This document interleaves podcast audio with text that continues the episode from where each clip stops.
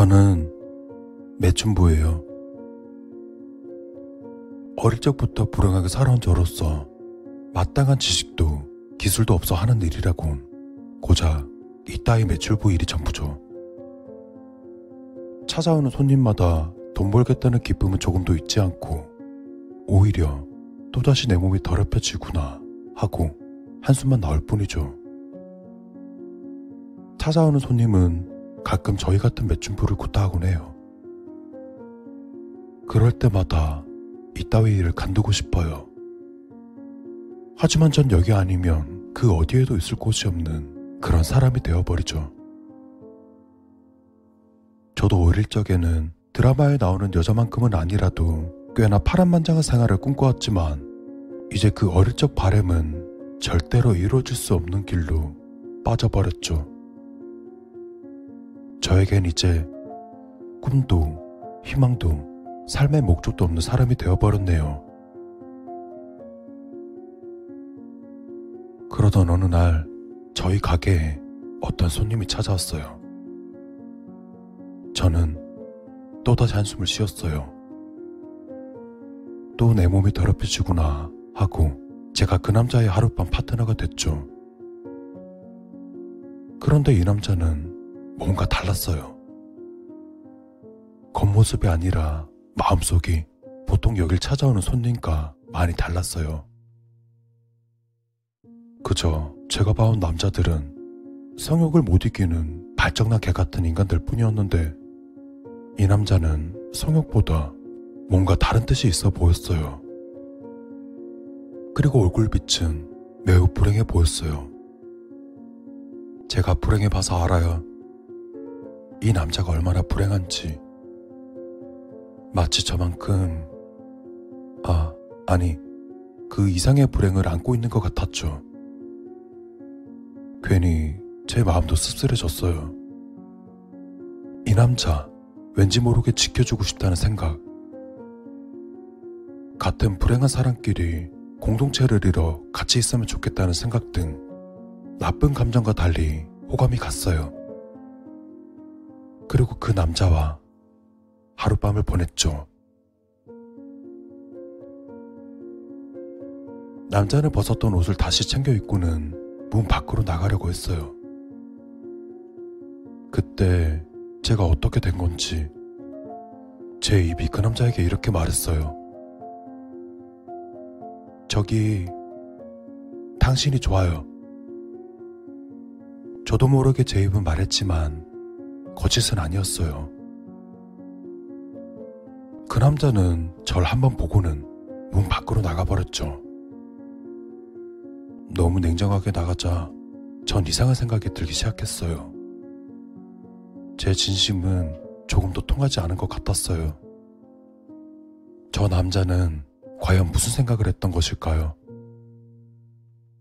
그저 이 가게 단골 손님 만들려는 매춘보의 작전으로 생각했을지 아니면 팁을 얻으려고 하는 짓으로 생각했는지 제가 너무 서툴렀던 것 같아요. 매춘부 따위의 말은 다 거짓으로 들렸겠죠. 이상하게 눈물은 나지 않았어요. 마음은 죽을 만큼 쓸쓸한데 말이죠. 그리고 그렇게 일주일 정도 지났을까요? 전 아직도 그때 그 남자를 생각하고 이 가게에서 손님을 기다리고 있었죠. 그리고 그때였습니다. 재수없는 문소리가 끼익하며 들리고 전 고개를 돌려 들어온 손님을 봤죠. 아직도 있었네요. 다행이다. 그 남자예요. 저만큼 불행한 그 남자. 이곳을 뛰어왔나 봐요. 얼굴이 힘들어 보이네요. 그리고 그 남자는 주머니를 뒤지더니 뭔가를 꺼냈어요. 반지예요.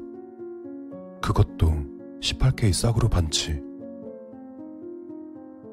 절 좋아한다고 그랬죠? 저도 당신이 좋아요. 이걸 받아주시겠어요? 절대 값진 반지가 아닌데 그게 왜 다이아몬드보다 더욱더 가치 있어 보였을까요? 그리고 그 남자는 제 손가락에 반지를 끼워줬어요. 전 그때 하염없이 울어버렸죠. 평생 흘릴 눈물 다 쏟아내릴 때까지 울고 또 울었죠. 그리고 지금은 그 남자와 함께 잘 생활하고 있어요. 결혼식은 올리진 않았지만 법적으론 우린 부부랍니다. 부유하진 않고 입에 풀칠만 하고 살고 있지만 적어도 불행하지는 않았어요. 그리고 오늘이에요. 제가 오늘 어딜 좀 다녀왔었는데 기쁜 소식이에요. 휴대폰을 꺼내고 남편에게 문자를 했어요. 여보, 나 임신했어. 라고 보냈습니다.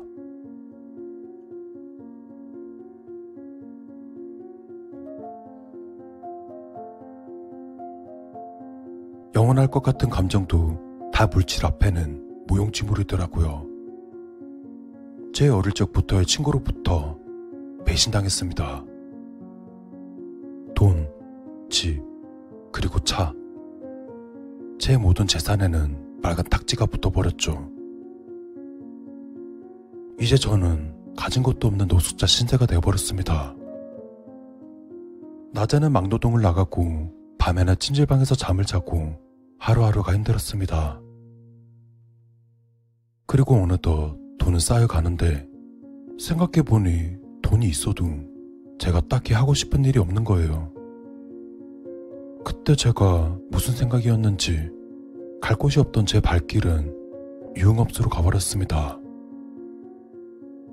그리고 거기 있던 매춘부와 하룻밤을 보냈더니 그 매춘부가 저한테 이 말을 하더라고요. 저기, 당신이 좋아요. 정말 나쁜 놈한테 뒤통수를 맞아서인지 전 그날부터 거짓말은 절대 속질 않아요.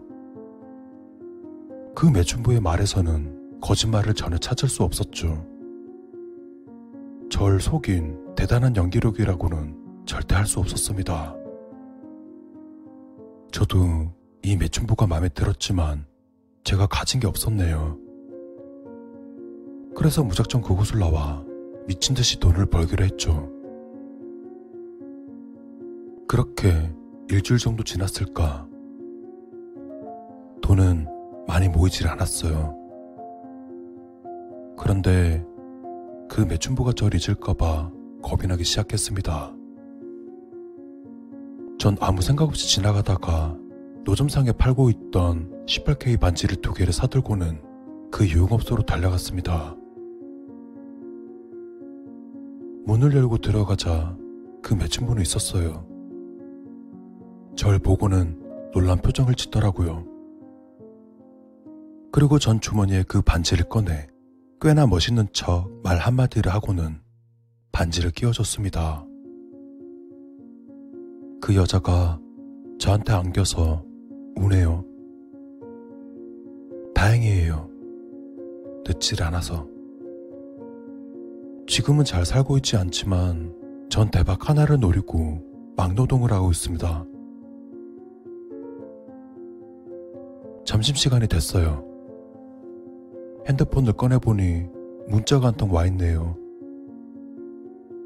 여보, 나 임신했어. 라고 말이죠. 진짜? 정말이지? 라고 그녀에게 답장했습니다. 문자를 보고 전 너무나도 기뻤습니다. 정말 이 순간을 꿈꾸며 매일 밤 기도하다시피 빌었었는데 드디어 소원을 성취하게 되었습니다. 너무 행복합니다. 간절하게 기도하면 이루어진다는 말, 거짓이 아니었나 보네요. 아, 이제 둘이니까 보험금도 두 배로 받을 수 있어서 너무 행복합니다.